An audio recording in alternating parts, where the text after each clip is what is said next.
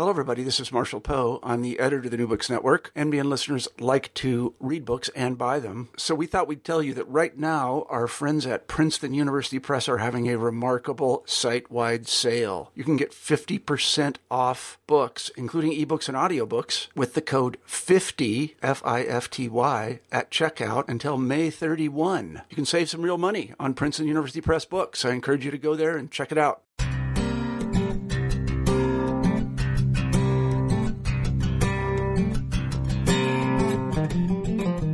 All right, welcome everyone back to another edition of New Books in Education. This is your host, Ryan Allen, and today I'm excited to bring a book that I don't actually have a whole lot of experience in this area, which I think is really interesting for me and really interesting for you, but something that I think we see on the news all the time, and then also an angle that we don't quite see very often. So I think it's a really great, uh, really great tool and, and, and window for all of us. And this is Romeo and Juliet in Palestine from Zero Books, and this is published in 2015. And uh, with me today, we have the author, um, Tom Sperlinger. Uh, thank you very much for joining me. Thank you. It's great to be here. And uh, uh Tom is a, a, reader in English literature and community engagement at the University of uh, Bristol. Um, before we maybe get started on the book, uh, Tom, can you maybe give us a little background about yourself? How did you get interested in, in sort of English literature and, and education? Um, okay, so I did um, uh, I did an English literature degree, and then I fell kind of by accident um, after I graduated into doing um, adult education teaching in Liverpool, which was was where I'd studied. And um, that's sort of by some beautiful accident become kind of my career. So I'm based in the English department at Bristol, but most of the work I do is still in the the field really about our education. Um, so, for example, at Bristol, we've got a degree that's just taught in the evening, and students come in often after they've been working or once family stuff is done during the day. Mm-hmm. So, um, yeah, that's that's my background at Bristol. Okay, and I think that's certainly an important note when, especially when we consider the juxtaposition for the book. And maybe yes. if we can, uh, if we can get started, uh, you essentially went and taught uh, at, a, at, a, university uh, in in Palestine, and yeah. and that's sort of the perspective you're bringing, and the and even some of the comparisons. Can you can you talk about maybe give us the the background? What, what is this university? How did you even get involved in this? Uh, it's kind of an interesting just just to set it up. Yeah. Well, so the, the story of this book begins with another book. Um, in 2008, I chaired an event at a literary festival in England with Sari Nusseibeh, um, who is from a very prominent Jerusalem Palestinian family. Um, and he was there to talk about uh, a book he'd written called Once Upon a Country, which is about his life and also his family history. Um, but he was also the president of Al Quds University um, until last year, in fact. And so um, we stayed in touch. I went to visit the university a couple of times, got to know people in the English department, and then, as you say, off, off the back of that, ended up going out to teach for a semester in, in 2013. Yeah, very nice, very nice. And so, um, can, can, you tell us sort of about that university, maybe uh, a little about the students, and uh, potentially what what were you teaching there? Okay, uh, so Al Quds is the Arabic name for Jerusalem. So um, if there is such a thing in kind of ordinary times, Al Quds would be the University of Jerusalem. But because of the way the situation is currently, the university is in this sort of uniquely odd position because it has a small campus in Jerusalem in the city, and then its main campus is in a town called Abu Dis, which is in the West Bank. And that means if you're, and that's that's where I was based, um, the the campus in Abu Dis. And on that campus, if you come out the front gate, the first thing you see is the wall. So the wall is the, is the other side of the road. And it, you, you also, if you stand on that road, you can see Jerusalem over the other side of the wall. And that means some of the students who go to the campus in Abu Dis every day live in Jerusalem, but it takes them about an hour and a half to get to school because they have to go a kind of a long route via checkpoints and so on. Um, it means that the wall is a kind of constant presence. You can see it kind of wherever you are on campus. but it also means that the university has become sort of oddly invisible in Israeli bureaucracy because all the other West Bank universities register with the Israeli Council for Higher Education as foreign universities. And all the sort of Arab or Palestinian universities in Israel register with the authorities. But Al Quds University is neither. It's got a campus in what Israel would consider Israel, it's got a campus in the West Bank. And that means, for example, if you're a student who lives in Jerusalem but is studying medicine on the uh, Abu Dis campus, when you qualify as a doctor, you can't then practice in Israel because you're sort of technically your degree doesn't exist because the university isn't recognized. So, it, in a way, Al Quds University is right on the front line of some of the kind of practical ways in which the political situation filters down into everyday life. Mm. And you were teaching uh, English literature and, and, special subject, or can you can you kind of talk about what that might what that looked like? Yeah. So what, one of the one of the funny things for me, I think, was um, going to this place that was so different, but going into a a syllabus that was actually quite traditional. So I was teaching on a pretty traditional English literature undergrad course, and I taught a Shakespeare module, and I taught um, a module called Special Topics in Literature, where we ended up reading uh, short stories, mostly 19th century short stories. Okay. And uh, yeah, I mean, a lot of the book is sort of, or well, I guess the book is sort of about your sort of immersion in this environment. So, so if we could, what, what was it like uh, meeting your students at that initial time or first arriving at the university? So I think I was lucky that I'd been for a couple of visits before, and that meant I knew a little bit about what I was getting into. I'd sat in on some classes and all those kind of things. One thing I'd say is I think the students were kind of quite skeptical about me to begin with, for you know, partly for good reasons. I think they'd um, had experiences in the past with you know visiting lecturers coming in and not always staying for the whole semester or, or being there for a whole sort of range of reasons. So I think they I certainly felt a slight sense that I had to prove myself to them in ways that are probably healthy. Mm-hmm. Um, but they were also, you know, in in just straightforward ways, very welcoming.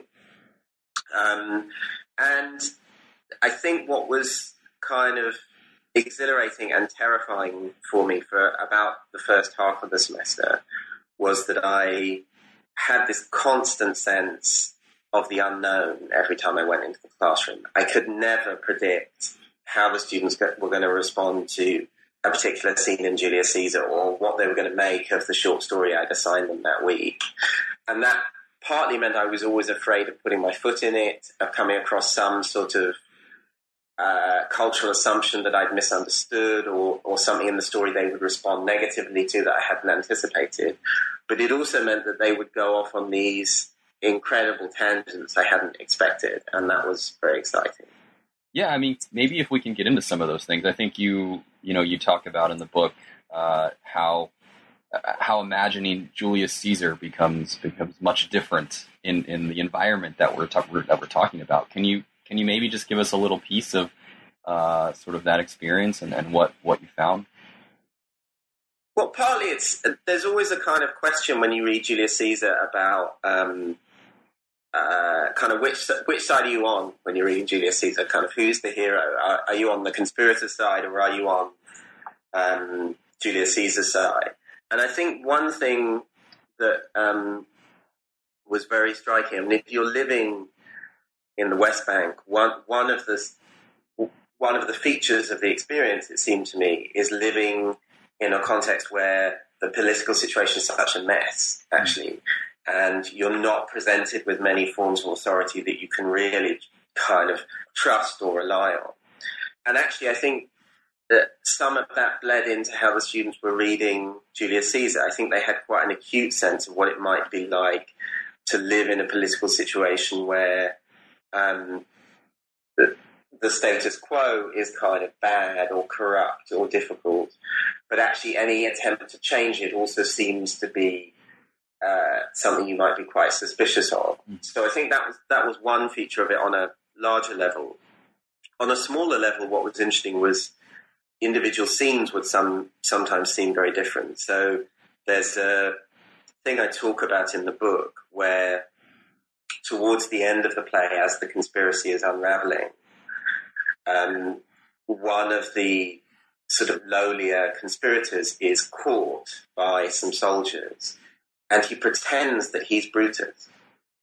And it's a very odd moment because you're not sure whether he's pretending that he's Brutus to protect himself because he thinks they might treat him better if he says he's Brutus, or to protect Brutus because they might kill him thinking he's Brutus.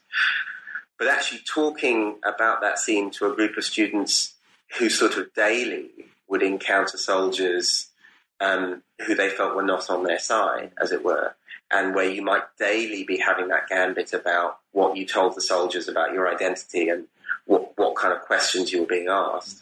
You know, it's, it's a very different question from asking it in a in a seminar room uh, in the UK. Right, absolutely. And and I and I think you you know you you named the whole book after Romeo and Juliet. Yeah. So so clearly, and then even I think you in sort of uh, uh, the book uh, with sort of a, a re-understanding of, of, of that story. Um, why why such an impact um, with Romeo and Juliet? What how how come that hit you so hard? I think um, I think it was a mixture of things. I mean, I think um, probably in terms of the language, I think Romeo and Juliet is, is a slightly more accessible Shakespeare play, and I think that allowed us to get really kind of deep into it fairly quickly and deep into the story fairly quickly in, in a way that the students enjoyed.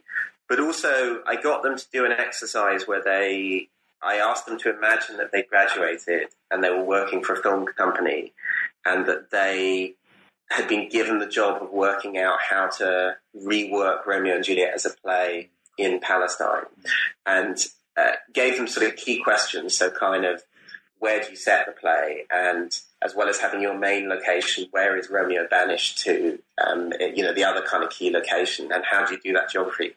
And when is the play set? And do do you fill in some of the details? So, what's the dispute between the families about, and all those sorts of things. One thing that's interesting is that the you know you hear about Romeo and Juliet as a story in relation to Israel and Palestine, and it's often kind of uh, reinterpreted where you have one of the protagonists as Israeli and one of them as Palestinian. And that came up occasionally, but in most of the rewrites, what the students saw were the kind of divisions they faced with other people they considered to be Palestinian. So the way in which the geographical divide between the West Bank and Gaza or between Palestinians in Israel and the West Bank might might cause problems in a love story or historic disputes between Christian um, and Muslim Palestinians, for example. Um, so it was kind of interesting the way in which um, there seemed to be so many different takes the students could then come up with with that, the kind of raw ingredients of that story. Mm-hmm. Okay. Um, if you could, if you could, maybe talk a little bit about sort of.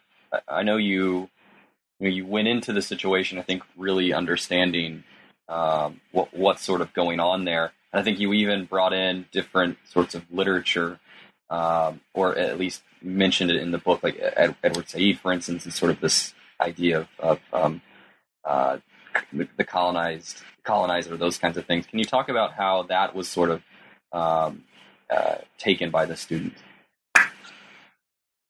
Um, so, so how did they respond to something like Edward Said? Yeah, but also with you as sort of an outsider coming in and, and, and your background and things like that? Um, that's a that's a good question. Um, I think uh, it was something that we got to a bit later in the semester. In a way, we started to talk about it much more explicitly. I think towards the end of the semester, maybe when the students had got to know me better. Mm. And we did in one of the final exams. I actually got them to talk about the question of whether they should be studying more Palestinian or at least comparative literature on the degree, as well as kind of straight English literature. And they produced some really interesting um, responses to that. I think the the thing the thing I felt when I first went there was um, I maybe I'm the wrong person to do this. Mm. Well, you know, when I first got there, I thought, well, actually, what they really need is an expert on post-colonial literature or comparative literature who can, um, in, in a sense, bring them something that's a bit more relevant. But actually, I think in some ways, what was useful about the situation was that I turned up with my particular expertise, you know, which actually was more on the traditional end of English literature. And that enabled me to say to the students that you're the experts on Palestine. You're the ones who know about what life is like here. And part of the deal here is that you're going to teach me about some of that, but also you're going to bring that to what we're reading, and that's going to change my understanding of what we're reading as well as yours. And, and we need to make that kind of part of the dialogue. And that, the students said much later that that was something that they had really liked and responded to and, and found was a way of them then accessing what we were reading, but also building up some sort of dialogue with me, I think. Mm. Um, so, yeah, just in practical terms, I think that was the way that, that we found around it. I mean, the students had in other bits of their course often more explicitly studied things like Edward Said mm. or had in fact studied some Palestinian literature in, in translation. So that some of the issues also came up peripherally because they were um, already aware of them. Sure, sure. Maybe if we can um, hop back into sort of understanding these students. I mean, not not everything about them is is different than than students back in, in the UK. Can can you talk about you know what what are some of the similarities? What what are they wanting to do after after university, and, and what do they do in university? Um, yeah, I think I think there are lots of similarities. I mean, the um, partly for some of them, um, university is a really fun time. Um, you know, it, and also a time uh, where they are free of kind of family responsibilities, and that actually a, a lot of my students were married, did get married while they were still students, or would get married not long afterwards. So I think university represented, as it does um, in the UK, and I'm sure in the US, sometimes a sort of mid social space between family life in its two incarnations. Um, and so that, that was certainly familiar. I mean, one of the peculiarities of life in the West Bank is that um, although a very high percentage of young people go to university, there are actually very few of what we would think of as kind of graduate jobs. And so um, I remember thinking when I was there, gosh, I don't, I don't really have a sense of what my students are going to be doing in a year's time or two years' time. And I've stayed in touch with some of them and have been following that. And, and a lot of them are struggling to find work effectively. Some of them have gone on to be teachers, which is the thing English grads do all over the world. Um, but others of them are sort of trying to make their way in other professions, but finding that very, very hard just mm. because there's such a uh, an absence of infrastructure, such an absence of um, the kind of work that, in a sense, their degree might have uh, prepared them for. Okay. And uh, if, if, if we could, maybe if you can talk about, you know, why why did you feel you, you had to write this book? Was there in sort of an inspiring, you know, one thing that just just got to you? You're Like, oh, I need to put uh, a pen onto paper, or was it just a, was it a build up? Can you kind of talk about that a little bit? Um, I think it, it, as often with these things, it, it happened in stages, and so I wrote um, I wrote an article, and I, when I'd written the article, I thought I'm kind of done. You know that that that's um, all I wanted to say, and then I I sort of found um, partly that um, the experience was so powerful and was so strongly present, and I didn't know what to do with it. So writing the article didn't make that feeling uh, kind of go away, and so I was persuaded by people to do a proposal for a book, and um, then I got a contract, and then I have to say I thought, oh my god, now I have to do this. right. Um, and I think that the the other thing I had to work out in that process was what this book was about because you know I was there five months, which isn't that long. Um, it, I didn't feel in a position to write, uh, you know, in any sense, a kind of definitive book about Palestine or even about life at Al Quds University. But what I did find I wanted to be writing about and was kind of excited about writing about was teaching. And particularly teaching as a kind of uh, encounter with people who are very different than you. Mm. Um, there's a um, there's a lovely phrase Paulo Freire has where he's talking about teaching and he talks about teaching and love and the notion of love as kind of commitment to others. And I think that is really resonant for me with, with something about teaching, the idea of it as this uh, potentially this relationship in which you're learning from people who are so kind of different from you, whether that's because they live in such different society or they live in the same society as you, but they've had very different life experiences. And I think that I it, it was writing about that and, and that aspect of teaching why I think it matters that became the really sort of exciting thing to write about, actually, and the thing that, that felt in some curious way quite urgent. Hmm. Okay. If uh, if you get another chance, would you would you go back and, and teach again, or has that crossed your mind? Absolutely. I mean, I'm in touch with um, with people out there. I've been back for a short visit. I mean, it's worth saying that the unfortunately the situation has, if anything, deteriorated there at the moment, and things are tense in the West Bank generally. But um, uh, actually, at Al Quds, they um, has been a lot of problems over the last few weeks, and um, a lot of run-ins in that area between uh, Israeli soldiers and students, and um, between Israeli soldiers and the local population. So, I I worry a bit about the future of Al Quds University. I think it's in a very vulnerable position. Um, but yeah, I mean, if there was the right project to go back, I. Did Did you feel any of that when you were there? It sounded like it was much sort of more uh, uh, stable uh, than than potentially right now.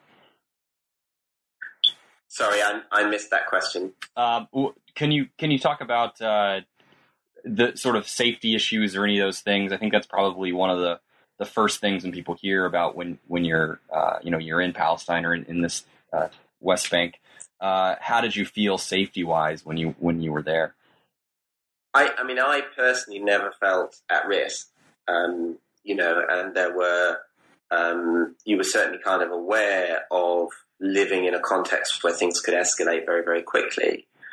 Um, but actually, um, I it, the, the curious other side to that is that the West Bank, because it's slightly cut off, is still a very family dominated society and uh, there's a very strong sense of community and network and so on. So people do look out for each other and news travels quite fast and uh, people are always referring you to someone else they know or their friends whenever you visit another place.